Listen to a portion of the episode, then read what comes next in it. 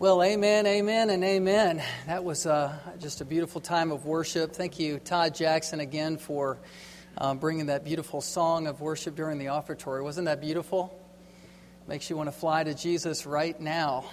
And uh, probably for most of us, we have burdens that we bear that make us think, man, glory will taste so much sweeter than our day today. But God is with us now as well. And I look forward to opening up James chapter 1 again in a few moments, but uh, just a few things that are going on just to be aware of. Again, uh, beginning 2011 could be the start of some new things for us. Uh, maybe you'd want to enjoy yourself with a upcoming Bible study. You ladies, we have a couple Bible study offerings that are listed in the bulletin. A study on Isaiah on Tuesday evenings is coming up, and also Philippians on Thursday mornings and uh, just look through those announcements under women's ministry because I want you to be locked in with the book. And uh, the longer I uh, sort of try to husband well, the more I realize that my responsibility as a husband is to get my wife in the Word and around areas where she can grow and, and find fellowship. And so I would encourage you to,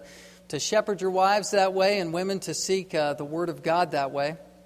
Also on Tuesday mornings, we're continuing to study uh, Bible doctrine. Tuesday, Wednesday, and Thursday mornings, but at 6:30 on Tuesday mornings, that's when I uh, sort of share teaching duty with Steve Hatter, and we're opening up the doctrine of salvation um, in some depth and some uh, strong application. So we have a good time.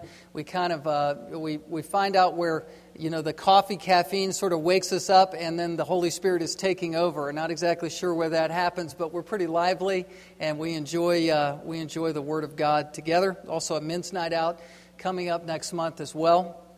For you moms, I want to mention something uh, on the bottom left corner of your bulletin. It's called Moms of Grace, Grace Play Group, and that's kind of a new idea and offering. Women trying to be creative to get together on Fridays, I think, at 10 a.m. at Arctic Playgrounds. I've actually been over there with my kids, with Judy. It's a great place to sort of get outside of the the snow and come, come inside and kids they, they can't tear anything up really that's there there's a lot of equipment they you know do some things but what I'm really trying to promote here with this announcement is I want you women to bond together, to have fellowship, and to be there for each other. The winters are cold and dark and lonely sometimes, and it's good to sort of get outside of the house and have something scheduled. So if you can be a part of that, that's available for you. Also, I mentioned at the beginning of our service that our food table in the back is um, looking for volunteers to bake and to um, be a part of that ministry. We have a flyer as well that um, you can um, pick up and be a part of that ministry if you would like. I think the Arquettes are kind of uh, the ones who are leading out there right now. That's Tim and Jennifer. And if you know Tim, uh, you, you may be aware of the fact that he was actually hospitalized this week. I came by, Mike Weber had uh, told me he was by, and I came by, and he had some bleeding ulcers. And so the Lord has spared your life, brother. You, the doctor said, you know, either go home and go to bed and wake up um, in glory or uh, go to the hospital. And so we're glad that you, you, you chose the hospital for our sake. And um, we're thankful that, that you're here this morning and that the Lord has uh, sustained your life. But um, what a testimony of service they're serving even this morning. So let's, let's be a part of these things and, and these uh, opportunities. Well, at this time, what I'd like you to do is stand up and, join in fellowship with each other. Um, let our hearts be knit together in love for just a few moments together. Stand up and meet and greet.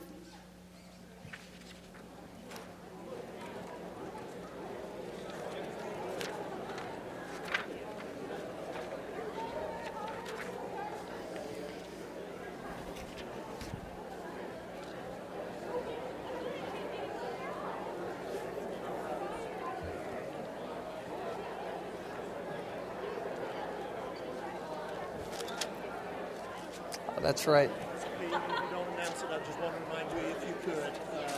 yeah, that'll work. 9 o'clock Saturday morning. Yep, thank you.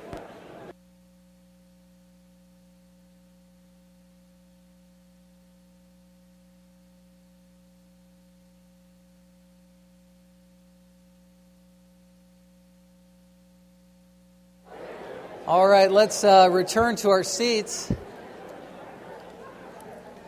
I want to mention a couple other things just as you're returning to your seat and grabbing your Bibles to turn to James. Uh, we do have an Awana ministry here that meets every Wednesday night, but we have an event this Saturday called the Awana Grand Prix, and there's a little bulletin edit that I want to make um, you aware of. The Grand Prix is actually this Saturday at 9 o'clock in the morning, and I think it's um, noted differently, but the Grand Prix is coming right up, so if you're a part of that, um, bring your bring your stuff, bring your automobiles that are made of wood, and uh, you know, we'll fellowship in that way as well.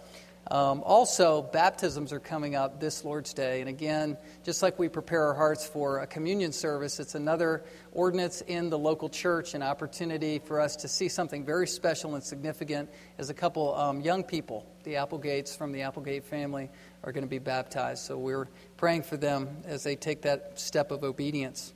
James chapter 1. James chapter 1 what we're studying is living faith, or a faith that works, specifically in verses 1 through 12, regarding the storms of our lives and how we go through storms, not around them, but actually through storms and trials. And these are the tracks that the Bible gives us to run on for going through storms. I want to begin by reading verses 5 through 8 of James chapter 1. If any of you lacks wisdom, let him ask God, who gives generously to all without reproach, and it will be given him. But let him ask in faith with no doubting, for the one who doubts is like a wave of the sea that is driven and tossed by the wind. For that person must not suppose that he will receive anything from the Lord. He is a double minded man, unstable in all his ways. Now, around the house, uh, I am not known for my expertise in the culinary arts. In other words, I'm not a good cook. Uh, whenever I'm sort of breaking out the pots and pans to cook, uh, my kids kind of duck for cover and run. Uh, you know, I've, I've been known to scramble up an egg or two successfully, but that's about my limit. And thinking of that a few years back, around Christmas time, I broke out something very difficult for me, and that was macaroni and cheese. Yeah, I'm serious. Anyway, it was actually my effort to combine two boxes worth to, to make a big mess of macaroni and cheese. And the kids were kind of out playing, and my wife was coming back from a doctor's appointment. And so I was trying to get this done to surprise her and have everybody be able to eat lunch. And so I was working through the process, boiling the noodles and checking, you know, uh, the noodle hardness and all that stuff. And it was at the mixing stage, and I realized that I had not taken the appropriate steps beforehand to make sure I had all of the materials I would need for successful macaroni and cheese. Meaning, I didn't have any milk in the fridge. I went for the milk, there was no milk, and Judy's basically coming in the door, you know, and I need to get this done, and it's ready to go, and there was nothing to grab. But then I saw on the side door of the refrigerator, and it was right around Christmas time, some eggnog. And so I went for it, right? I put the right amount in there and just mix it in. It kind of looks like milk, and, you know, we'll just make this thing happen. And I'm thinking the cheese will make it all right. You know, they won't they won't know any different. So the kids come and I'm doling it out and really positive. Oh yeah, try this macaroni and cheese, a little bit special macaroni and cheese. And, and the kids went, oh yeah, it's special, all right. You know, they're what is this? And so then Judy comes over and she's actually, I think, taking up my cause. Kids, eat your macaroni and cheese. You know, what are you doing? So, oh, here's your macaroni, dear. And so I'm watching her, and she was pregnant with the twins, and kind of nauseous, and you know, it just wasn't a good scene for her to take that first bite and kind of work that around in her mouth. But all that to say, uh, it became a blog article at, at some point, and Judy um, titled that moment "Crotzimus Macaroni." And so, uh, yeah, forever I've been labeled as um, not really good at cooking, or actually anything in terms of plants or growth, I, am just not good with that. I, I can't keep anything alive. I drown it or, or I uh, you know, will starve it to death, a plant. And, and I've tried to actually use some of these things as uh, um, counseling techniques to talk about how when someone is struggling, they need to think through the conditions surrounding their struggle. In other words, if you're suffering from depression or guilt or despair and you need some hope, then I like to say, let's go back to the basics of how do you grow spiritually?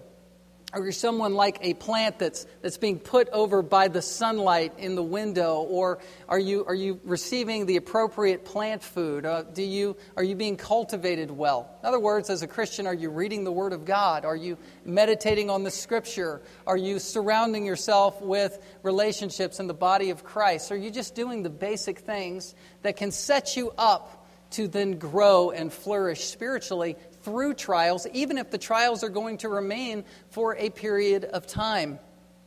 This is what James is doing in verse 5 he has acknowledged that this early church is suffering and going through difficult times. We talked about it last week that this is the first book that was written in the New Testament, probably sometime around AD 45. And James, the half brother of Jesus, who was known as an early pillar and leader in the church, was reaching out to these new believers, these baby Christians who would have been known as Jewish believers, those who were still associated with the 12 12 tribes of Israel, as verse 1 says, who were dispersed. They were part of the dispersion. In other words, they were like, like spore seeds that were blown in the wind and cast out of their homes for their faith. They were the Jewish people who believed in Jesus, who saw Jesus as the God man and said, You're the Messiah. And I'm going to follow you no matter what, even if it means losing wealth, even if it means losing my heritage, even if it means difficult times with mom and dad, even if it means that I'm going to have to move and move to safer locations. And that's who James is addressing here. This book of the Bible isn't just a New Testament book of Proverbs. This is a heartfelt book to a hurting people who are undergoing severe pressure and trials. And these words apply to you even in your suffering today. It's wisdom and what we talked about last time is that the church was to count it all joy in the midst of intense suffering. In other words, as the pressure mounts on the shoulders of believers, they are to gain godly mindsets. They are to gain a perspective where they see the trial as something the Lord is laying on the person that they are to bear up under. And as they bear up under the difficult trial, the Lord is producing something in them. Producing, verse 3, it says, steadfastness. In other words, producing spiritual muscle and strength to continue to endure through the suffering. Not to go around it, not to, as the pressure comes on, to escape out from under it, but to say, okay, this is from the hand of God. He's given it to me and it's for my good. Even if I can't make complete sense of the details and circumstances and why this had to happen to me, it's for my good. It's, it's creating in me Christ likeness, which James describes as being perfect and complete, where you're lacking in nothing, where every area of your character is being challenged and rounded out in unique ways with unique, God given, specific trials. Now, it's not easy to count something like that as joyful, is it? It's difficult. It's hard to see difficult times as something that's good for me. And that's what verse 5 begins to address. This verse is not just airdropped into the chapter. This is directly linked to what James had just said. He says, If any of you lacks wisdom, let him ask of God. You know what James is saying there? He's saying simply this You need to pray and ask God for help if the counsel that He's just given to you doesn't make sense. If you can't gain a Godward perspective about your trial, if you can't see that as a good thing for your life, if you can't make sense of it, then James, as a tender shepherd, is saying simply this You have a generous God in heaven who wants to help you make sense of it who, help, who wants to help you see your way clear through the difficult times. That's what wisdom is here. If you're having a, time, having a tough time working through your trial, then simply seek the Lord for help. That's what our message is all about. James, again, this half brother of Jesus, a man who had mocked Jesus along with his brothers, taunting him, saying, Look, Jesus, if you're really who you say that you are as the Messiah, then go to the Feast of Tabernacles. This is John 7, verses 1 through 5. Go to the Feast of Tabernacles and show him your stuff. And then in 1 Corinthians 15, it talks about how Jesus actually appeared to James, verse 7, and James was believing. This is the James, the half brother of Jesus, the one who wrote this epistle, not to be confused with James, the brother of John the apostle. He would have died already a martyr's death. This man was a pillar, and he was trying to help this hurting church. Look again at verse 5. It says, If any of you lacks wisdom, that word lacks connects immediately back with verse 4. Verse 4, James is saying, Listen, I don't want you to be lacking in anything. You should be perfect and complete, lacking in nothing. However, if you're lacking wisdom, if, if you see the word connection, if you're lacking the ability to grasp what's going on, it's so hard and this just doesn't make sense, then you need to pray about it. That's what he's saying. Ask God for help. Well, for an outline, let's frame the passage in this way God's wisdom promise is made glorious under three conditions. And this is a magnificent promise in the Bible. This is a promised solution to our difficult times. It's a promise that's given to us when we pray for it. And we need to pray for this promise under three conditions. Conditions, just like I was talking about, where you set a plant up to grow and to be cultivated. Conditions where you actually follow the directions of a recipe and you produce food, food that's edible. These are conditions to see a prayer request answered. Look again at verse 5. If any of you lacks wisdom, let him ask of God, who gives generously to all without reproach, and it will be given him. What a promise! It will be given him. Don't you want a prayer life where you know that you could ask for something and there's a promise that it's going to be given to you? You say, but we're not supposed to think that way, right? I mean, we're supposed to pray and just trust the Lord, and He kind of works out the details of whether or not He wants to give you what you ask. Isn't that how you understand prayer? That, you know, we don't have guarantees this side of eternity to, to have certain requests answered?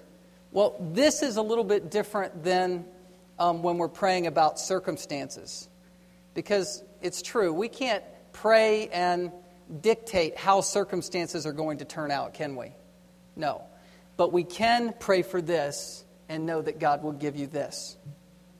He will give you wisdom. God generously wants to give this to us. He, he wants to overflow this upon us as a loving Father. The key is to understand what is wisdom here. Wisdom is not the kind of practical wisdom that the world thinks of, where you're thinking, okay, how can I make a wise decision to go in this direction or that direction? And God is going to actually tell you the specific way to go, what college to go to, what who to marry, you know, what to do with your life, what job to, to have. That's not what James is talking about at all. This is spiritual insight. This is spiritual sightedness. The book of James has been criticized as, you know, held under scrutiny by scholarship as to whether it's really a true book of the Bible because people have said, look, the word Holy Spirit or Spirit is not mentioned in this book. But under this specific word in verse 5, wisdom, that's where you find the Holy Spirit's involvement in the life of the believer. In the Old Testament, wisdom is to be sought, sought after more than riches and gold and all the wealth in the world, Proverbs 2 talks about. And wisdom is, is spiritual in this sense. The Old Testament believer, remember, would say, Open my eyes that I may behold wonderful things from your law. In other words, let me not just read verses 1 through 4 about suffering through trials. Let me actually embrace this truth. And that's the wisdom factor. That's where the Holy Spirit's opening our eyes to say, that's exactly what I'm supposed to do. And I think that the Holy Spirit is involved even in your heart in specific ways. Even as I preach this word, you probably are thinking through what I'm saying through your personal experiences, aren't you? Through your griefs that you bear, through your difficulties, through your own individual suffering packages. And you could say in your heart, Lord, I need wisdom to make it through. And as you pray that prayer, you could be applying, and I would suggest you do this, verses 2 through 3 to say, Lord, how can I count it all joy to go through what I'm going through? Like I said last week, it's easy to count it mostly joy or a little bit joyful, but how can I see it as all joy? And how can I see my specific thing? You know, that my girlfriend left me, or, or my job situation's difficult, or I've got a rebellious teenager or an adult child that's away from the Lord. How can I see that as joyful? And Lord, how can I see that as something that, that is working good in my life? That's wisdom, because God can and will give you the assurance that He is working all of those things together for your good. That's what God promises to do for you.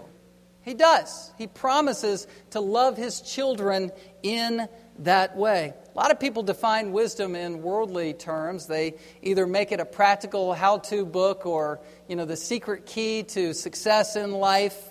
Um, they define it mystically in the Old Testament times, New Testament times, and present times. People have always wanted to sort of have the higher knowledge, sort of Gnostic knowledge that's just out of reach.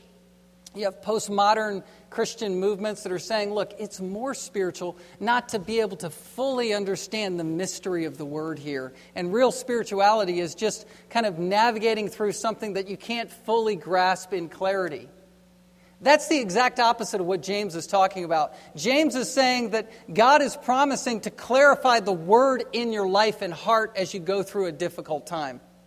He, he's promised to do that. He wants to do that for you as a believer. And it makes all the sense in the world. It's just like where Jesus said to Peter, Who do you say that I am? And Peter said, Thou art the Christ, the Son of the living God. And Jesus said, Flesh and blood has not um, revealed that to you. That's a work of the Holy Spirit. That's how it was just supposed to be. That's exactly what Jesus wanted to hear. He didn't want people to be sort of ambivalent or kind of questioning whether Jesus was the Messiah. He wanted the Spirit to awaken people's hearts to say, My Lord and my God, as Thomas did when he touched his wounds, right? It's that wow effect where you say, you know, the Word of God is precious, it's gold and silver to me. That's what our Father promises to do for us. It's embracing truth, it's seeing by faith. Jeremiah 9 um, 23 talks about how the man, you know, let not the man boast in his wisdom, let not the mighty man boast in his might, uh, but let him who boasts boast in this what? That he understand and understands and knows me, right? Let not the wise man boast in his wisdom. Let not some worldly wise person boast in how much he thinks he knows. Let, let not the mighty man boast in how strong he thinks he is. But let him who boasts boast in this, that he understands and knows God. As believers, you understand so much more about what's going on in the world than you could imagine compared to people who don't have spiritual mindsets, right? Psalm 119 is where the psalmist said that he knows more than the aged. How could he say that? Doesn't that sound arrogant? No. It's just the fact that we know who created this universe. We know who sustains the universe. We know who holds everything together. We know why certain people um, are healthy and certain people are not. We know why sickness and sadness and suffering is in the world. We understand um, things about the demonic realms that are going on and angelic realms that are happening. We understand things about the nations. We understand things about false religion, and we understand why we are surrounded in the truth, right? I mean, we, we understand things about the afterlife. We understand things about babies being created in the womb. I mean, we have a lot of wisdom that is from the Word of God. It's amazing. And that's comforting to us, but that is a gift that is given to us by God, and it helps us to cope and figure out our lives. It does, and that's what he's saying here. God gives it generously to all without reproach. Again, defining wisdom in 1 Corinthians. In 1 Corinthians, you might turn over there, the Apostle Paul was defining his ministry of preaching along the lines of spiritual wisdom. The church at Corinth, as you know, was kind of a messed up place, and it was part of a, an early church split where you had people who were lining up under Peter and people who were lining up under Paul as a leader and Apollos and saying, I was baptized by this person, and uh, I was baptized by Christ, and so I'm more special than you are. And what Paul does in verse 18 of chapter 1 is he sort of cuts through the arguments by saying, listen, we do not need to be operating in terms of worldly wisdom. We don't need to go there. We don't need to go after ministry in terms of what is folly to the Lord. He talked about how people are saved, verse 18, by the power of God, how the cross is folly to those who are perishing. He quotes Isaiah 29. He says, I will destroy the wisdom of the wise. And in verse 20, he says, Has not God made foolish the wisdom of the world? In verse 21, he talks about the wisdom of God and how preaching, what we preach, is, is folly unless you believe. But what is the message of wisdom? Look at verse 23. He says, But we preach Christ crucified, a stumbling block to the Jews and folly to the Gentiles. You know what the wisest message that you know out of all the wisdom that you've been granted is? Jesus Christ and Him crucified. Any trial that you're going through can be brought underneath that message. Why do I exist? I exist because I've been transformed by a wisdom message, and that is Christ and Him crucified. How can I help someone that's hurting? I can tell them the message Jesus Christ was crucified for our sins. Now, there's a lot more in the Word of God to aid in detail people's lives and suffering, and I understand that. But in terms of just mega themes, Paul is saying that the foolishness of the cross is what cuts through worldly techniques and wisdom. A lot of people look for answers in pop psychology. They look for answers, you know, by watching Oprah or watching different things to, to get practical solutions. And, and really, the baseline place for us to begin is the gospel. It is, and it's, it's what God has promised to open up in our thinking when we ask Him to do that. You might say, Look, I am so depressed, I'm so discouraged, and I'm so despairing. And the word from James is listen, just pray to God about that for help. So, first of all, we need to see this God as generous who will give us help. How do you view God? Do you view God as the God of the universe who just sort of knows things in generic detail and sort of keeps things going? Or do you view God as the God who knows your soul and your life in specifics? You view God in that way, as your Father who knows your life in detail? Just like how I might know what's going on with my youngest, Owen. You know, he's, he's put to bed, you know, when he's put to bed at night, I, I'm thinking about his breathing. If I'm kind of responsible for his care, is he breathing well? Is he, is he changed? Is he fed? Is he, you know, does, does he have his, his bottle? You know, does he have his BE, his blanket? You know, is that comforting to him? You know, where is he in life? How is his health? What, what's his age? You know, what's that rash all about? Where's that going? You know, and I mean, I, I know a lot about what's going on even when he's sleeping. And God knows about you in that way in an infinitely more specific and grand and loving way that you could not even imagine. He knows everything about every breath that you're going to take. He knows everything about and is involved in every word, every thought, every anxiety that you're suffering, every detail. He's in charge of that. He's aware of that. And in that context, that's the context for which we ask for help. God, open my thinking up so I can, I can get a handle on how the gospel is involved in my life through this difficult time. Matthew 7 comes to mind where Jesus taught about, you know, fathers on earth, how when sons ask for bread, will he give you a stone? When they ask for a fish, will he give you a serpent? And in that context, Jesus says, just ask and it'll be given to you. Seek and you shall find. Knock and the door will be opened to you. We taught on that a few months ago. But it's all flowing out of understanding that we have a Heavenly Father that cares about us like that. You say, look, you know, when you talk about earthly fathers giving food, didn't you just talk about this macaroni deal? I mean, now look, I wasn't trying to do that to my kids on purpose. I mean, my heart was actually to give them something good to eat. I just need to know my limitations. Generously, without reproach. Look at verse 5 again. What does it mean that God gives us things without reproach? God will give you wisdom with no strings attached.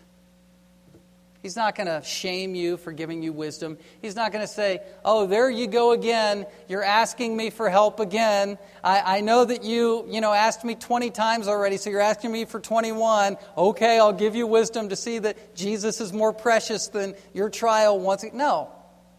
God's waiting in heaven for you to ask and, and, to bless you and to pour this bucket load of blessing on you and say, Thank you for asking. I'm, I'm going to open your, your horizons a little bit wider and I'm going to take your faith a little bit deeper again. And He is excited about that. The word generous here, generously in verse 5, that is a word that's only used one time in the New Testament and it's right here. And so it's sort of a, a, a, hard to fully define word in the English language. It's, it's God lavishing blessing upon us, it's Him bursting over, wanting to give us this kind of loving help in difficult times.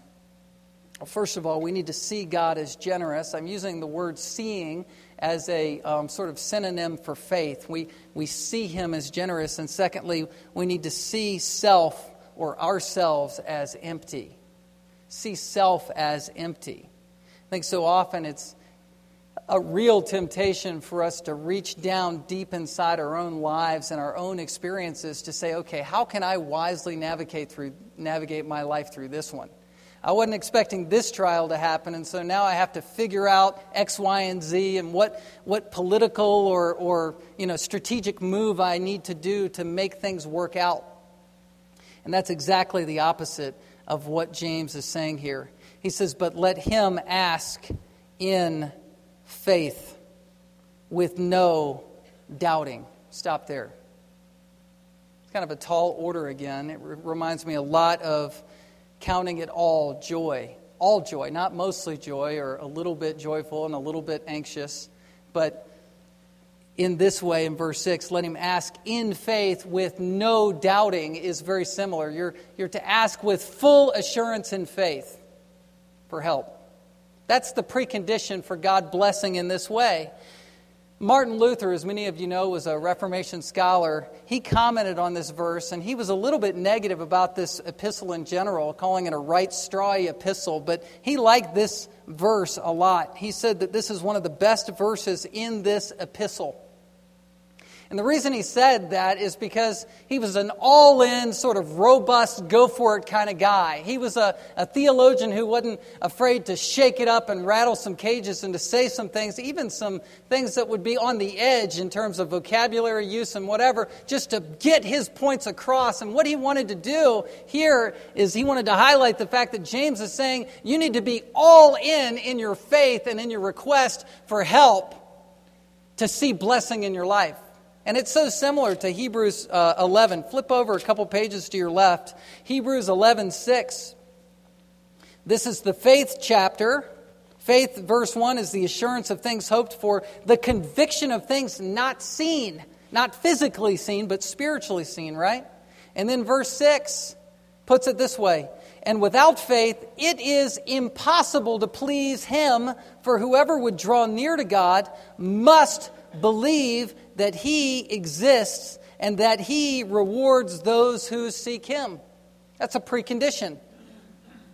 To be acting in genuine, authentic, supercharged faith, you've got to believe that you have a God who will bless you for going to Him.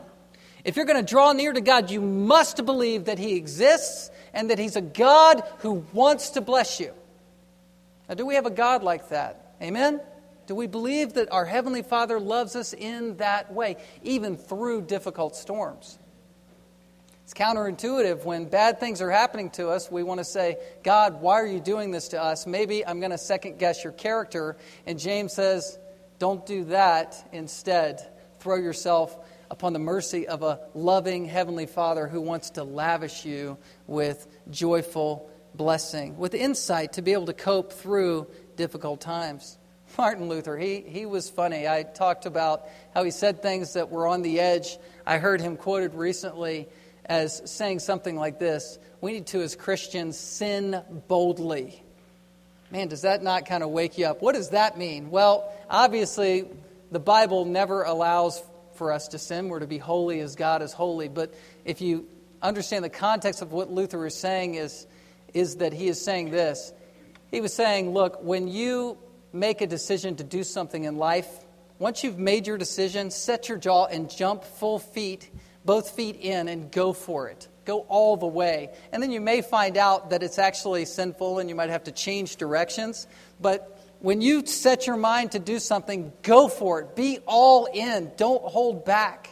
And in the same manner, when we ask God for wisdom, we need to not hold back. We need to believe that God is the rewarder of those who seek him. We're asking in faith. This is where the tables are sort of turned.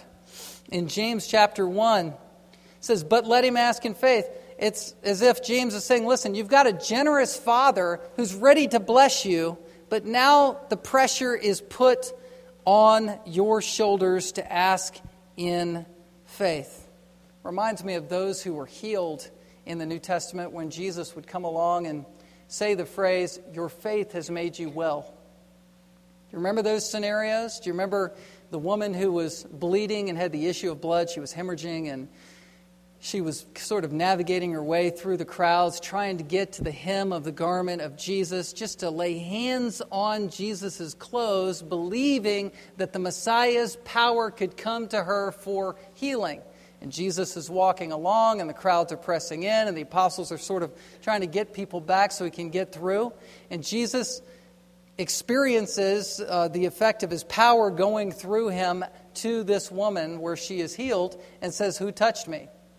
The apostles, very incredulously and um, kind of in a standard way, said, What do you mean, who touched you? Of, of course, people are touching you. We're trying to hold the crowds off. But Jesus knew that the power had flowed from him to a woman who was believing in him. That's where the power was. That was, that was where the connection was. That's what made her touch unique and different from everybody else clamoring for him. They all wanted him, right? They wanted something from here, him. Here's the magical man who can help us. Here's the one who can give us sort of the, the quick answers to our lives. Here's the one who can feed us. And then you have the one who stands out in that passage who comes by faith and touches him, believing. And Jesus addressed this woman, asked her about what she did, and ultimately said, Your faith has made you well. Now, what does that mean? What does that mean? Does that mean, and I think a lot of times churches teach this, that if we just muster up enough faith within ourselves, that we'll see effects powerfully happen around us? That, that if we can just, ooh, in our own strength, believe hard enough, then something will happen? That's not what Jesus was saying there, and that's not the message that he communicated through his ministry. What Jesus was saying when he said, Your faith has made you well, is you are a genuine believer. He was authenticating her faith and saying, Your faith is authentic. You genuinely believed enough to that we didn't even have to have a conversation or dialogue about your problem. You believed in me enough that if you even touched my clothes that you would be made well. And so that is the real thing. That is real faith. That's lasting faith. And that is the faith that will give the Messiah and his heavenly Father glory. And that's why Jesus would say, Listen, your faith has made you well. In other words, you have real faith that has just glorified this moment. It's very important. It's a very important distinction the difference between genuine faith and sort of this fake faith or fickle faith. There were a lot of people who claimed to be believers, and they'd, they'd come to Jesus in droves, and then Jesus would start preaching hard about sin and about denying yourself and following Jesus even to the death, even to the death, and people would what? Disperse and run away from Jesus. But there were those who would stand out like blind Bartimaeus, you know, like the woman at the well, like this woman who was healed with her issue of blood like the woman in John chapter 8, verses 1 through 12, who was going to be stoned to death, who had faith. And people were healed of their sinful condition, and they were healed of their physical maladies. Demons were cast out when faith was present. And it wasn't the faith that, that made Jesus heal them it was the faith that was authentic and real, and Jesus healed because it was there and it was real, so that Jesus would receive glory. He actually withheld himself from healing people in John chapter 2 because he knew their hearts were not authentically believing. So we need to have real faith. We need to have faith that is lasting, persevering, and strong. Because look what the Bible says in verse 6 it says, For the one who doubts is like a wave of the sea that is driven and tossed by the wind. Look at verse 7, a very discouraging verse. For that person must not suppose that he will receive anything from the Lord. Let's stop there. If you're sort of a person who is trying to wrestle through your trial, and say, Lord, how can I make it through? Please give me help. But at the same time, I'm going to divert my attention back to my own resources, my own mental strength, or my own sort of self trust or trusting worldly methods, then you're going to be a person who shouldn't expect to receive anything from the Lord. You've got to have full faith in Christ for this promise to be put in place in your life. You'll be like a person, verse 6 says, who's tossed to and fro on a wave of the sea. I was telling somebody last night that last week I gave a surfing illustration, and I didn't want to give, you know, surfing or beach or waves illustrations in back to back weeks, but here we go. I mean, I can't resist. I mean, it's in the text, okay? Here it is. It wasn't my fault. Um, but for many of you, you know, I grew up on the East Coast and I was a lifeguard for a lot of summers, a handful of summers, and so I saw a lot of different turbulent um, waters and waves and things that I either would have to swim through or pull people out of. And what we would do sometimes when it would get so bad, when a northeaster would come in and it would be just tumultuous and like a washing machine out there, is we would just shut down the whole beach. It just wasn't good for even a child to touch their toe in the shore break because that child could just be gobbled up by the shore break or, or you know, thrown one way or the other. I've actually walked in from surfing or playing in the ocean, and you probably have too, where you you think you're safe and you're right on the edge, and then this swell comes. It's a set wave, and it just blows you up and throws you on your head and drags you around, and you're thrown around like a rag doll. We would secure ourselves with uh, you know, life buoys for fun when we would shut the beach down because it was too dangerous to be out there well, we would go out there and we would, we would sort of test ourselves in the water and be thrown all around, back and forth, up and down. And you would get so turned upside down that you wouldn't know which way was up. And all you could really do is hold your breath really well as best as you could and just drop like a, a limp, you know, noodle, you know, out in the water so that you just wouldn't dare to try to save yourself. This is the condition of heart that is explained by James. When you're going through a difficult time, a struggle that is sort of backbreaking in your life, and you're divided in your attention between God and the wisdom that He can give you to get you through and the world's wisdom, then you're just tossed up and down and to and fro in your heart. Right? I mean, that's where God does not want you to be. Verse 8 calls it being double minded. He is a double minded man, unstable in all his ways. If this is the characteristic testimony of your life or a person's life, then that person shouldn't really have the assurance of their salvation because they're not fully showing themselves as a person who trusts God. However, at the same time, I know that many believers, and myself to a varying degree, struggle from this double mindedness state, and it's, it's a tough place to navigate through. To be double minded uh, literally means to be two souled. It means that you're two, you have two faces looking in opposite directions. You're like the, the cowboy who got on his horse and rode off in all directions at one time. It's what uh, John Bunyan from Pilgrim's Progress called Mr. Facing Both Ways. Had Christian who's on his journey to the celestial city and he's navigating through these different characters. And the biblical character that came out of this verse in Bunyan's mind was Mr. Facing Both Ways because he was proving the point that in the physical life you can't face both directions at the same time and you can't do it spiritually either. Aurelius Augustus, you probably have heard of him as the Bishop of Hippo. He was around in the 300s and early 400s. And before he became this great bishop and theologian who shaped much of Christian thinking, he was just a rank sinner who was living for his own carnal, carnality and lust. And if you were to read his confessions, he confesses his sinfulness and his former manner of life. But sort of out of this idea of being double minded, he said, Oh Lord, this was a prayer that he used to pray before he was saved. Oh Lord, grant me purity, but not yet. Right? That kind of duplicity hurts us spiritually. It does. We're called to be like Proverbs 3 5 and 6 says. We're called to trust in the Lord with all of our hearts and lean not on our own understanding, but in all our ways acknowledge Him and know that He will direct our paths. That's what this verse is. That's, that's, this is a reflection of that verse, all of our hearts. And God will give us direction, direction through the storm not around. It reminds me of Mark 12, where, um, and you might turn over there, where Jesus was coming and healing, and he was talking to uh, this man who had come with his son to be healed by the disciples. And in verses 19 and following, he's talking about how he brought his son to the disciples, and the disciples could not cast a demon out of his child's life.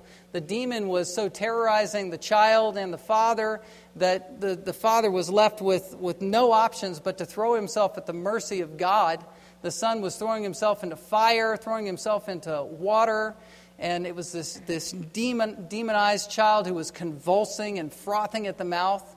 If you've ever had a child that you were, you were fearing that would, would drown, you know that kind of fear that, that wells up in the heart of a, of a father. So the father was at the end of himself, and ultimately, Jesus, when he found out that the disciples were unable to um, pray this demon out, uh, he, was, he was sort of exasperated and saying, Oh, faithless generation, sort of exhausted with the idea that they, they weren't praying in full faith. And Jesus was very concerned in this, in this story to draw the man out because he wanted to see where this man's faith really was before he cast the demon out of the child. And so he gets into a dialogue with the father, and the father's talking about his son being cast into the, into the fire, into the water, verse 22, um, to destroy him. And then the father says, But if you can do anything, have compassion on us and help us. And Jesus picks up on that phrase because he's sensing from the Father sort of a double mindedness there. And he says, it says, Jesus said to him, verse 23, If you can, all things are possible for one who believes. And then, you know, the demon ramps up and, and ultimately Jesus heals the child. But the primary point of this passage is found in verse 24. It says, Immediately the Father of the child cried out and said, I believe, help my unbelief.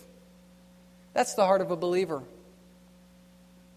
I'm not saying, and I don't believe the book of James is saying that your faith has to be perfect this side of eternity. It just has to be singularly focused to be blessed.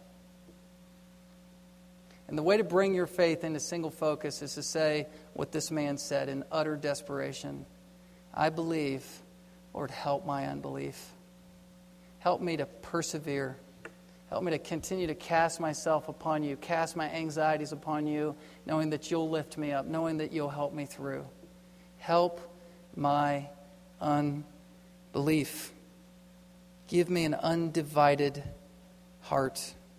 All right, let's just wrap this up with a few take home points. We'll hit point three uh, next week and start there. But take home points. Number one, When life is desperate, it is normal to actively or passively throw out our most powerful and most reliable source of strength. Isn't that true? Isn't that true? Like where I begin in James 1 5. Just ask your generous Father for help. The Spirit of God is accessible and He wants to open our hearts up to be encouraged. He does. And a way to counsel people might be to take this take home sheet that's available for you and actually work through these points with people in counseling to say, listen, all of what James 1 is talking about is found in the person of Jesus Christ. You want to know the summary of all wisdom? The book of Proverbs, the book of Ecclesiastes, the book of the Song of Solomon, all the wisdom of the Old Testament, all the Solomonic wisdom that was displayed in his kingdom. All of the 66 books of the Bible are summarized in the person of Jesus Christ, and Colossians 2 speaks of that how God's mystery, which means that it wasn't yet fully revealed in the Old Testament who Jesus was or what the cross would mean, all of that opened up. In Christ, in whom are hidden all the treasures of wisdom and knowledge. Like I said before, the summary of wisdom to know Christ and Him crucified. The end of 1 Corinthians 2. We have the mind of Christ. It's all found in the Word. The Word of God is the wisdom of God. It's another point. And then under point one, the fear of God is the beginning of all wisdom. We know that from Proverbs 1 7. You know what that means? I used to think, you know, get to the practical stuff in Proverbs. You know, Proverbs 1, 2, and 3, it's like it's talking about lady wisdom calling for us in the streets and how we're to love wisdom more than gold and silver. All right, well, tell me how to parent. You know, where, where's the how to stuff? Where's the nitty gritty stuff? You know, I need it. And, and really, the whole point that Solomon's making in Proverbs is just that we need to first and foremost humble ourselves in reverential awe before God and say, God, I believe, but help my unbelief. Open my mind up to truth so that what I already know from Scripture will be brought to bear as I navigate through very difficult trials. And I'm not necessarily going to know step one, two, and three of what next to do. But I do need to know that I need to have a humble heart through the trial. All right, point two suffer for Christ, do not suffer for self. No, a lot of you suffer from physical ailments, but if you're suffering for self and you're self consumed, your physical health is going to be affected. Number two, suffering for self, it hurts people around you. If you're filled with anxiety and you're upset all the time and despairing and discouraged and sort of in a woe is me effect, you're going to hurt other people, your family, your children your friends. Number C is suffering for self hurts gospel witness. You can't really be strong in your gospel witness and say you believe the gospel if your life isn't affected by it, right? And so a lot of times we're kind of talking ourselves out of evangelism because we're living in this self focus instead of exulting in Christ and realizing that he is enough and He is more than enough to see me through trials. And when you have a full faith effect going on where you're all in for Christ, you'll see witnessing opportunities will come to you more and more because you'll stand out as different. And letter D, suffering for self hurts faith. It'll hurt your faith, it'll hurt your own individual walk if you're suffering, um, sort of eh, making yourself your own God, where you put your suffering um, in the forefront of your mind as the idol that you continue to worship? Do you have a thought that reoccurs to you every morning that you have to fight off? You know, like, wow, if I could only fix that, you know? What my wife always reminds me of is when I get that way and I, I fix one thing, she says, you know, it's great you fix that one, you know, you, you sort of, what's the next one that you're going to have to, to live for to fix? And that's that mindset of living for yourself, where you think that you'll be satisfied if you sort of knock that, that one down or this one down. But instead, you have to go up above all of that and say, Lord, you're working out all things together for good. Number three, God's heart for his children exceeds the imagination. This side of eternity, we will never know how much God loves us, but he loves you more than you can imagine. Let's all sort of commit together to cast ourselves upon him because he cares for us and will see us through life's tough times. I know you guys have difficult things that are going on in your life. And I believe that's why we're at James 1, providentially, so that you can be cared for with the Word of God. Don't go through your storm alone. reach out to each other and reinforce these principles from God's Word in your life so we can seek wisdom together and stand strong for the purpose of God's glory. Let's pray. Father, we thank you for your Word. We thank you for time in the Scripture. Thank you that we can learn from the life and ministry of Jesus Christ. We can learn from James, the half brother of Jesus, who wrote great words for us that are practical and meaty and helpful. I pray, God, that we would live out our gospel commitments by opening our hearts and our minds to you, seeing you as most precious and most glorious, and not in any way trading your glory for cheap substitutes for what the world tries to offer and dangle out in front of us as something that's more valuable than you. You are preeminent. You are Lord over everything. And Lord, for those who are deeply hurting, who are wounded, who are struggling, I pray that they would pray the prayer of that Father, that you would help their unbelief as they believe. Lord, for any who are here who do not yet know you, I pray that you would draw them now to yourself, that they would see Jesus Christ as their Savior, as the one who died on the cross 2,000 years ago, was buried, and rose again on the third day to conquer sin and death. And I know that if there's someone who has not yet believed, that everyone else in this room that has believed is praying for that person. And so I pray that you would bring new life in our room, in our midst, that you would bring salvation and regeneration and healing, and that God, we could stand as the family of God that is redeemed by the blood of Christ alone. In Jesus' name we pray. Amen. All right, let's stand up now as we're closing off this glorious day. And I just want to encourage you again if you need spiritual help in any way, we're up front and ready to talk and share our hearts with you and pray with you. Enjoy the two table fellowship in the back. We have some remaining, probably bear meat in the back, and food and, and fruit and things, and uh, juice and coffee to wash it all down. Stick around, enjoy yourselves together in the Lord, and have a glorious week.